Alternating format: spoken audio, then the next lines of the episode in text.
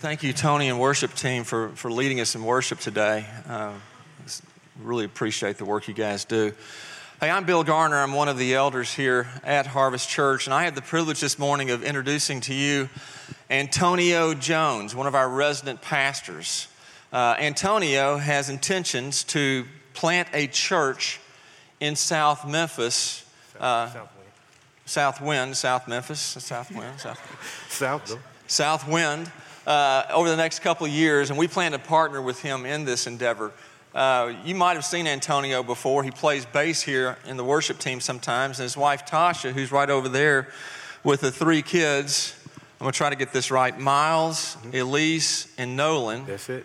And his mother, Maxine, who also is one of our members here at Harvest. He, uh, Tasha sings up here in the worship team as well. Very musically talented family. Uh, has known uh, Antonio for about 12 years, 12 and a half years. Antonio was one of the first guys who went through the Downline Institute uh, 10 or 11 years ago. Uh, I can still remember the first time Antonio came into our office and talked about wanting to plant a church. And the thing that struck me about Antonio was his, uh, there's a lot of humility there, a lot of humility, uh, servant's heart. And just over the last few months, as we've grown in our friendship, I've noticed that Antonio really has a desire to grow and to learn. So uh, we're, we're glad that he's with us this morning. Uh, we're rounding third and headed home on our series in First John. Kenan and Steve will be back over the next couple of weeks to, to finish it up and take us home. But uh, what a great privilege this morning to, to hear from Antonio. Let's pray for him. Father, we're thankful for Antonio. Uh, we're thankful for bringing him to Harvest Church.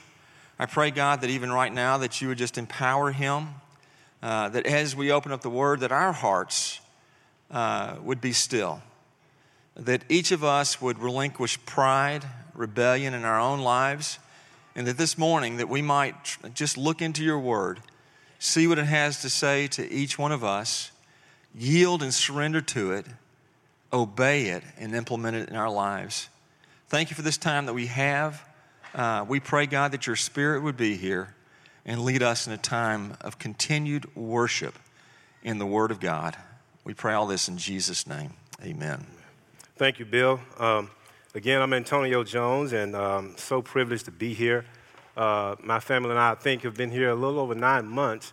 And I just want to personally thank you guys. Y'all made it so easy uh, for us to be a part of this great family here at Harvest. And yeah, I've known Kenan, um, I think it's been a little over 12 years. Uh, I remember when he came to me about Downline, I, we kind of wrestled through it because I did, wasn't really sure I wanted to get up at 5.45 a.m. three days out of the week. I said, Kenan, I don't know one black man who gets up that early unless he's going to work. hey, man, it's work time. Uh, but I tell you this, I tell you this, it really tremendously changed my life, made me a better man, husband, and pastor. And so I'm very thankful for my relationship with Kenan. But I also honor my wife and want to recognize Tasha, uh, who Bill was talking about. She's uh, just as smart as she is beautiful. And uh, she's given me three wonderful children. Miles is nine, going on 10, and heading to the fifth grade. Uh, Elise is five. She'll be heading to kindergarten this year. And Nolan is four. He's going second year in the preschool. Uh, that's my crew. I got three. But the Lord showed me five kids. So something is wrong with this math. I've been trying to minister to my wife that the word says to be fruitful and multiply.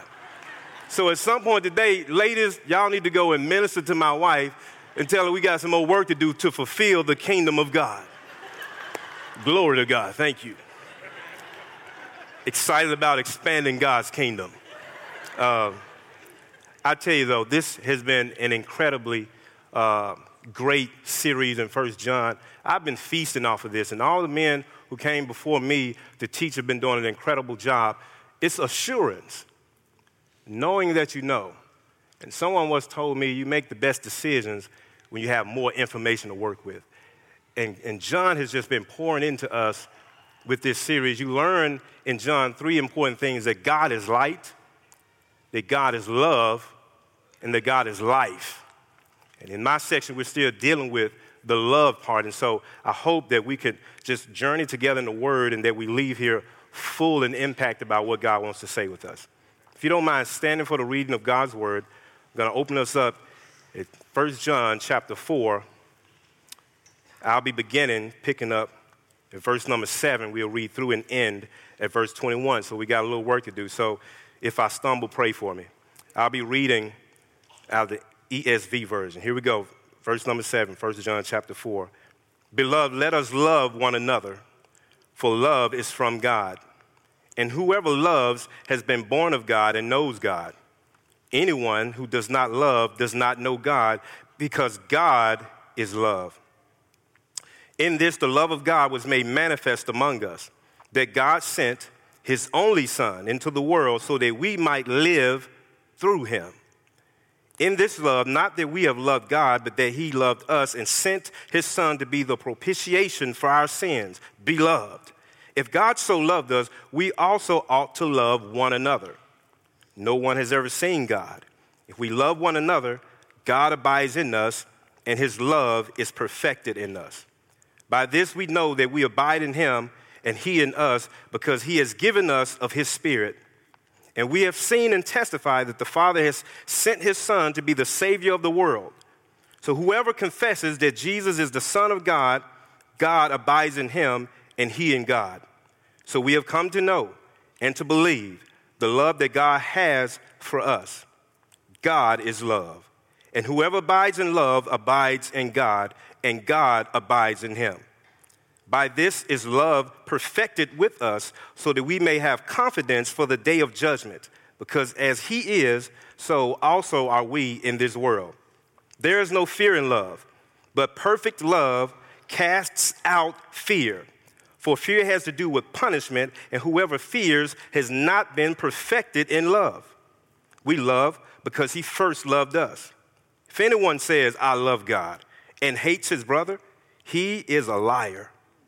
For he who does not love his brother whom he had seen cannot love God whom he has not seen. Verse 21 And this commandment we have from him whoever loves God must also love his brother. That's the word of God for the people of God. And the people of God say, Praise be to God. You may be seated as I pray. Father, thank you so much. Uh, we can do nothing without you. In fact, God, we are nothing without you. But we are honored today that you allow purpose to still be on our lives because this is a day that we have never historically seen before in our lives. God, help us to maximize this moment in your word as we sit as students or children at your feet to hear what you have to say. It's not about me. So, dear God, please don't just hide me behind the cross, but put me in the shadow of the cross, that no one sees me. But at the end of this, God, they would have seen all that you want them to see and hear what you want them to hear. In Christ's name, amen. And Jamie did an incredible job last week. Jamie Trussell, I knew uh, one of the new pastors here, uh, he did an incredible job. And one of the things uh, that stuck out to me as he was expounding upon verses 1 through 6 of 1 John chapter 4, he concluded that we as believers should be able to discern truth from error. We test the messages of those who claim to know Jesus by determining what they say about Jesus. Are they getting him correct? It's what stuck out. Beautiful, James. I appreciate that. But he began also with a word that's been floating around this word, beloved. He took us on a journey back to the scene when John the Baptist was baptizing Jesus, and I love this part. As John is raising Jesus out of the water, the thunderous and powerful, a magnificent voice of God Himself bursts through the cloud, and He says, This is my beloved Son, in whom I am well pleased. Here He reminds us of the overwhelming truth that we are God's beloved, especially if we are found in Christ. Christ is his beloved Son, and for those who trust in Christ, we are God's beloved as well. All that means is just as God loves Jesus, guess what? He loves us as well. We are his beloved. I tell you this when I was growing up, I wasn't much of a mathematician. I could get it done, but I didn't like math. I liked English and literature and narratives and stuff of that nature. So when I see words like beloved, it automatically takes me to my poetic side. See, when I was a kid, I wrote songs and poetry. My brother and I actually had a group called the Sensational Seven Plus One. Y'all heard of them? that, was, that was 30 years ago. Um, But the poetic side kicks in, and I see beloved as this word or this term of endearment, which means it's personal. So when God crowns Jesus in that moment as his beloved son, we should be thankful if we are in Christ because guess what? We in turn are his beloved. We are his expression. We are what looks like love to everyone else. And I love this word beloved because I take this word very personally. Um, it was Ephesians 2 that Paul as well took this, this poetic expression to another level when he said in verse 10 For we are his workmanship, created in Christ Jesus for good works, which God prepared beforehand that we should walk in them. Greek word for workmanship is this word called poema. Poema meaning to do. This is where we get our English word poem. So watch this. If you are God's beloved, you are actually a walking poetic expression of God Himself. So when people see you, they are reading the poem that God has expressed when He made you. You are poema when you go to work. You are poema at home when you're working with your children. Remember, they're sponges. They're only going to repeat what poem we show them and we've been reciting to them with our lives. We are the poetic expression of a God who calls us his beloved. Man, it makes me feel wanted. It reminds me that even if the world fails me, even if there are times I have trouble at home, even if are times I have trouble at work or whatever the case, there's one person I won't have as much trouble with because he's going to love me whatever I am and whatever condition I'm in because I'm his beloved. You are the beloved, poetic expression, poema of God. So be sure when your coworkers see you, they are reading the correct poetic expression of God when He made you. He made you in His image to be an expression of Himself. You're His beloved. You need to walk with your head up. You need to walk like you're proud to be a beloved of God. I express God. He's proud of me.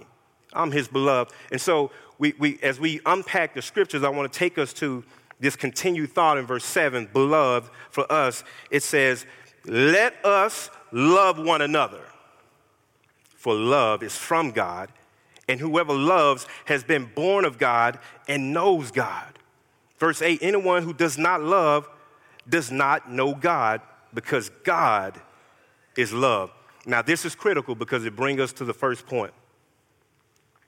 Number one, the one born of God will know him and love others. Did y'all catch that? The one who is born of God will know him and love others. If you have been birthed by God, automatically you begin this knowing relationship with him. You begin to know him and walk with him. A reminder of Abraham. He walked with God and was so connected that God promised to him that, that, that he would number his descendants as much in the seashore as he would as the stars in the sky. He, he walked also with Enoch, and I love this example because Enoch walked in such a way we don't find much information on him. But the writing Hebrew says all he left was a testimony that he pleased God. He was so good at walking, he didn't taste death. God took him on. I don't know about you. I want to be like Enoch. I want to walk so well. I don't want to die. Can I come on with you, Lord? I want to be his walking, poetic, beloved expression of what it means to be born of God what it means to know God. I want people when I leave this place or leave this church or leave work or when it's my, when it's my time to leave this earth, I would love for my testimony to be that man was a beloved, poetic expression of the love of God. That's what we should want. Is it tough work? Absolutely. But the one born of God, the fruit evidence of this is our love for one another. People would know you. Jesus said they would know my disciples by their fruit. So we need to check our fruit. And that's what it means when we look at this verse. It says, Whoever love has been born of God. So let me ask you this what does it mean to be born of God? By the way, the writer of this gospel of John is the same that we're teaching our love in 1 John, same writer. But let's look at first, let's look at John chapter 3, verse 3. Uh, and I'll be reading a couple of these verses just to make a point. What does it mean to be born of God? Now, there was a Pharisee, a man named Nicodemus, who was a member of the Jewish ruling council. He came to Jesus at night and said, Rabbi, we know that you are a teacher who has come from God. for no one could perform the signs you are doing if God were not with him. Jesus replied, Verily, truly, I tell you, no one can see the kingdom of God unless they are born again. Good question that Nicodemus is getting ready to ask. How can someone be born when they are old? Nicodemus asked, Surely they cannot enter a second time into their mother's womb to be born. Jesus answered, Very truly, I tell you, no one can enter the kingdom of God unless they are born of water and the Spirit. Skipping down to verse 8, he responds by saying, The wind blows wherever it pleases. You hear its sound, but you cannot tell where it comes from or where it is going. So it is with everyone born of the Spirit. For an example, if I were to take a stack of leaves and just pile them right here and get a leaf blower, if I blew those leaves with the leaf blowers, would not the leaves blow away? Right? They'll blow away from the pressure of the wind. And so it is with us. When the Spirit moves, it's like the wind blows. Something happens. Something shifts and moves to the believer who recognizes that something just happened to me. God has come into my heart. Any person in here who has ever had a personal experience with Christ, you noticed something different about yourself. Some shifted. And, and, right here in 2 Corinthians 5:17, it says this means that anyone who belongs to Christ has become a new person. The old life is gone, a new life has begun. That's what it means to be born again. When something new happens, the believer recognizes this newness.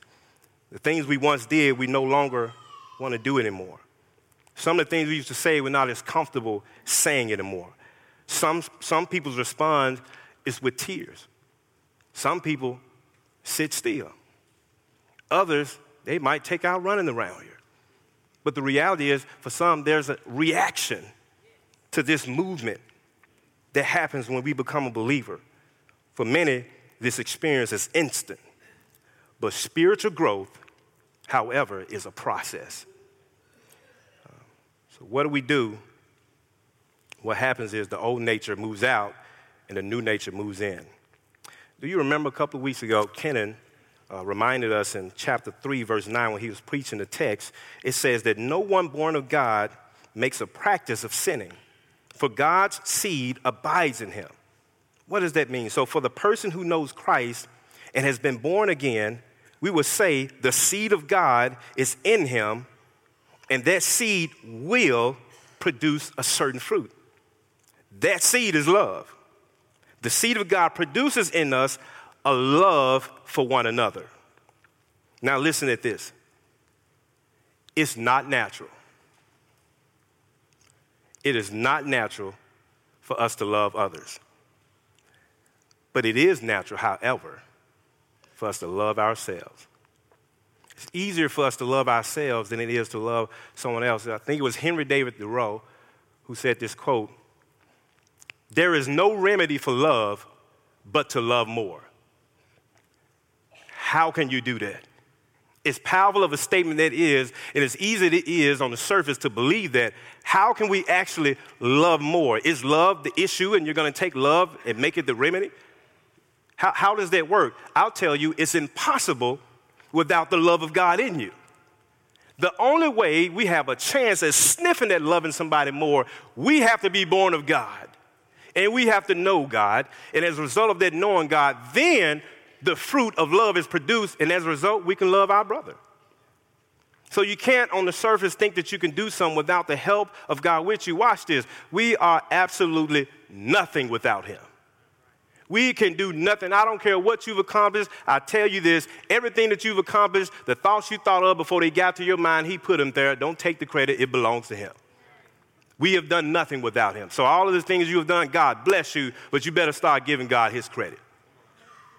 There's so many people. There are people who God raises up and they don't thank God when they get up in the morning, but he still raised them up.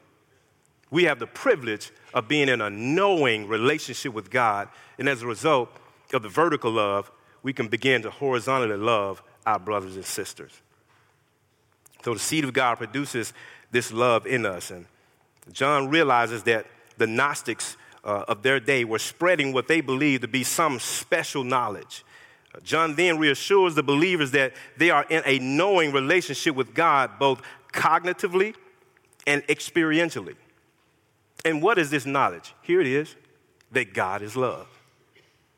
So don't go around believing all of this super spiritual crazy stuff sometimes that people spew. Let's go back to the simplicity of the Word of God.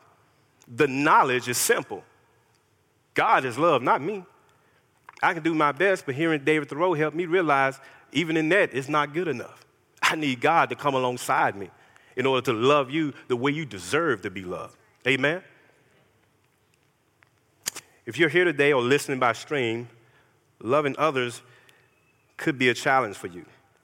And I want to say that it's not that you aren't trying hard enough, it may be that the source of love is not in you. The word says, anyone who does not love does not know God. By the way, non believers can certainly love others, but the motivation of their love is not God. Their motivation is something else, something lesser, and often something self serving. Why? Because they haven't experienced God loving them first. Look at verse 9. It says, In this, the love of God was made manifest among us that God sent his only son into the world that we might live through him. I can stop right there because Galatians 2:20 tells us, "For I've been crucified with Christ. And I no longer live, but Christ lives in me. The life I live in the body, I live by faith in the Son of God who what? Loved me and gave himself for me. You mean to tell me I get to live through him? Even in that, it helps me to suggest I should be careful what I let inside of me. You know why? Because Jesus is in there. I got to be careful of the company I keep. You know why? These entertaining conversations, Jesus is sitting there listening right along with you. You might want to be careful because Jesus is in you, and the scripture says that we have the privilege of living through him. So let's take advantage of the opportunity to live through the living Christ, the same one that God said, He's my beloved. That's good news. Verse 10 tells us, In this is love. Not that we have loved God but that he has loved us and sent his son to be the propitiation for our sins. Friends, the ultimate demonstration of love is that God sent his only begotten Son to the earth to be born of a virgin, to walk in humility through every kind of persecution, and be nailed to a cross on our behalf. Friends, that's love. To allow your body to be beaten and bruised and to experience the epic embarrassment of the people you tried to help, only to be nailed on the cross, even when Jesus, let me back up, felt his own angst, where the Bible says he began to sweat with drops that looked like blood, which tells me he felt it in his humanity. But he wasn't just thinking about the people then, he was thinking about us in the future as well. And he thought to himself, you know what? Not my will, your will be done. And he he decided to be beaten. He decided to be bruised for you and me. Go ahead, nail me. And for the people who were down there cursing and swearing at him and calling him a false prophet, this and that, he said, Father, forgive them, for they know not what they do. Sometimes we get caught doing that. You ever been mad at God and you said something you want to regret? He already forgave you because you didn't know what you was doing. You was just upset. Maybe you had a tantrum, even as an adult, or emotional moment, but he yet still loves us. Jesus took the wrath of God that was due us. That's love. He paid the price for our sin. He was the propitiation to satisfy the wrath of God.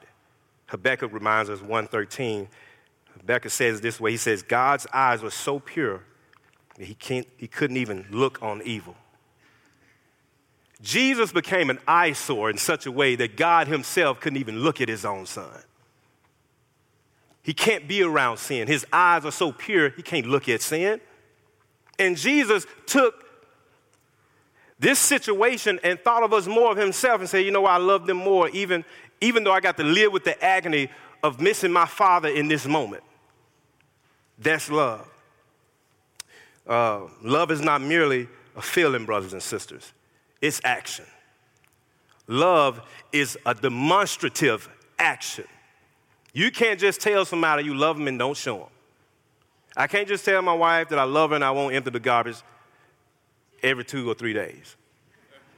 I can't tell my wife that I love her and I don't wash the dishes and she knows I hate dishes with a passion. And I'm old school. I don't, I don't, I don't have time for the dishwasher. I just rather go on washing with my hands. But for me, I'm so slow, it takes me two hours. But because I love, I have to prove that. And I'm not the best planner when it comes to dates. I'm a great husband, so let's not get the wrong idea. But she's the most creative in that area. So I'm like, hey, babe, you empowered. Lead us to the field trips you want us to go to.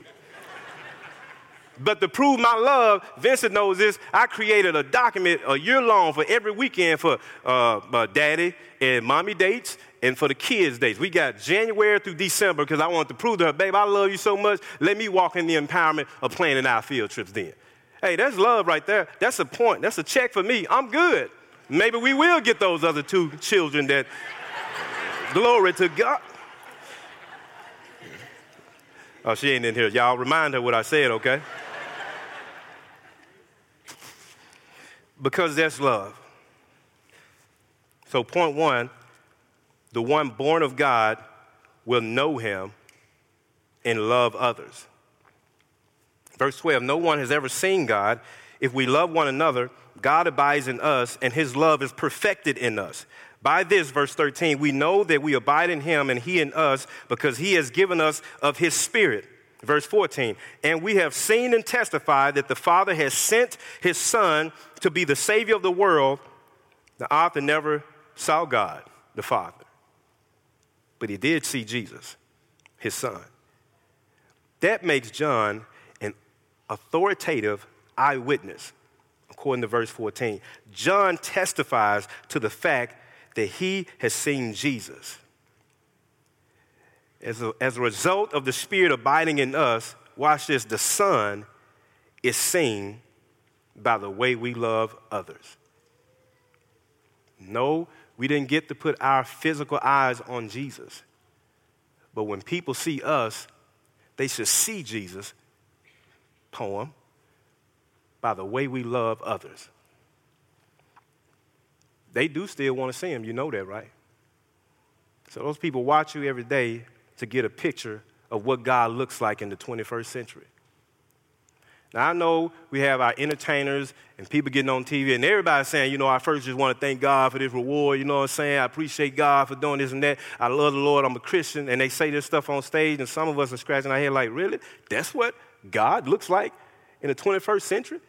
I'm not trying to put anybody down. But, brother, your life, the way you demean women, have you listened to your own lyrics lately? And you have the nerve to thank God boldly on stage as if this is what a Christian looks like? You can dress however you want to, but where is your fruit? Don't get my God confused like that. I'm offended. So, even for those, we should pray for them. I hope you run into a rapper or you run into an entertainer you let them see the poem on your life. Maybe something will shift inside of them by what they see in you. Only Jesus most people will ever see is the one they see in you. This is our assurance that we are of God. Now, the church is meant, friends, to be a place where we love one another across racial, socioeconomic, cultural divides, and every kind of difference, and we love each other sacrificially, taking initiative for the sake of others because we first been loved. Amen. Verse 15 through 18 reveals to us point number two, and that is the one born of God will confess Jesus as his son and have confidence in what he has done. Let me say that again. Point number two the one born of God will confess Jesus as his son and have confidence in what he has done. Verse 15 says, Whoever confesses that Jesus is the Son of God, God abides in him and he in God. Text says, Whoever confesses. So, what is confession and what has he done? First, we need to understand that there's a difference between confessing and professing. Confessing is about admitting or acknowledging something that is already true. Professing is based upon perception. For an example, I can say that I'm the strongest man in the world, but does that make it true? No. But if I confess Christ, I'm making a confession on something that we know is true.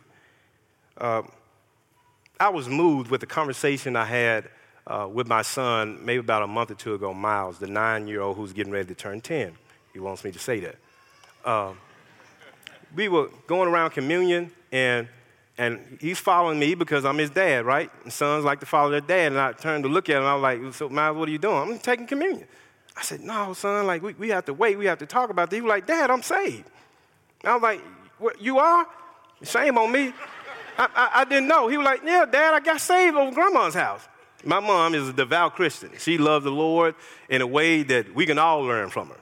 Uh, I got saved over grandma's house. I'm like, well, well okay, Michael, just wait. Let's not take communion this time. Let's talk about this. So we had a chance to talk. We went through Romans and stuff like that. And gosh, my heart burst open when in front of me, he confessed Jesus as his Lord and Savior. My nine year old son is aware enough of Christ to make his own personal confession in such a way where it moved me to tears. And I said, Yeah, Miles, from now yeah, you can come with me. And I've been able for the last month and a half or two to have communion with my son who knows God, who is born of God, who now has the evidence of love with his cousins over there. They share the gospel with each other. They're musicians. They love God. They confess God. They know Him. So when y'all see them going around the table, no, they know what they're doing. They're remembering an opportunity that they have to share in the suffering that Jesus had. And now we thank God that beyond his suffering, we have eternal life just as he's got up and gave us that eternal life. So I'm proud of you, Miles. Keep it up, man. Uh, but, amen. we have this love. When we confess Christ, we are confessing the one thing that is true and that is Christ. We confess him as Son of God and what he has done. And so we have this confidence that abides in us. We have confidence in his love. We have confidence in who he is. We have confidence that he is perfecting us by his love.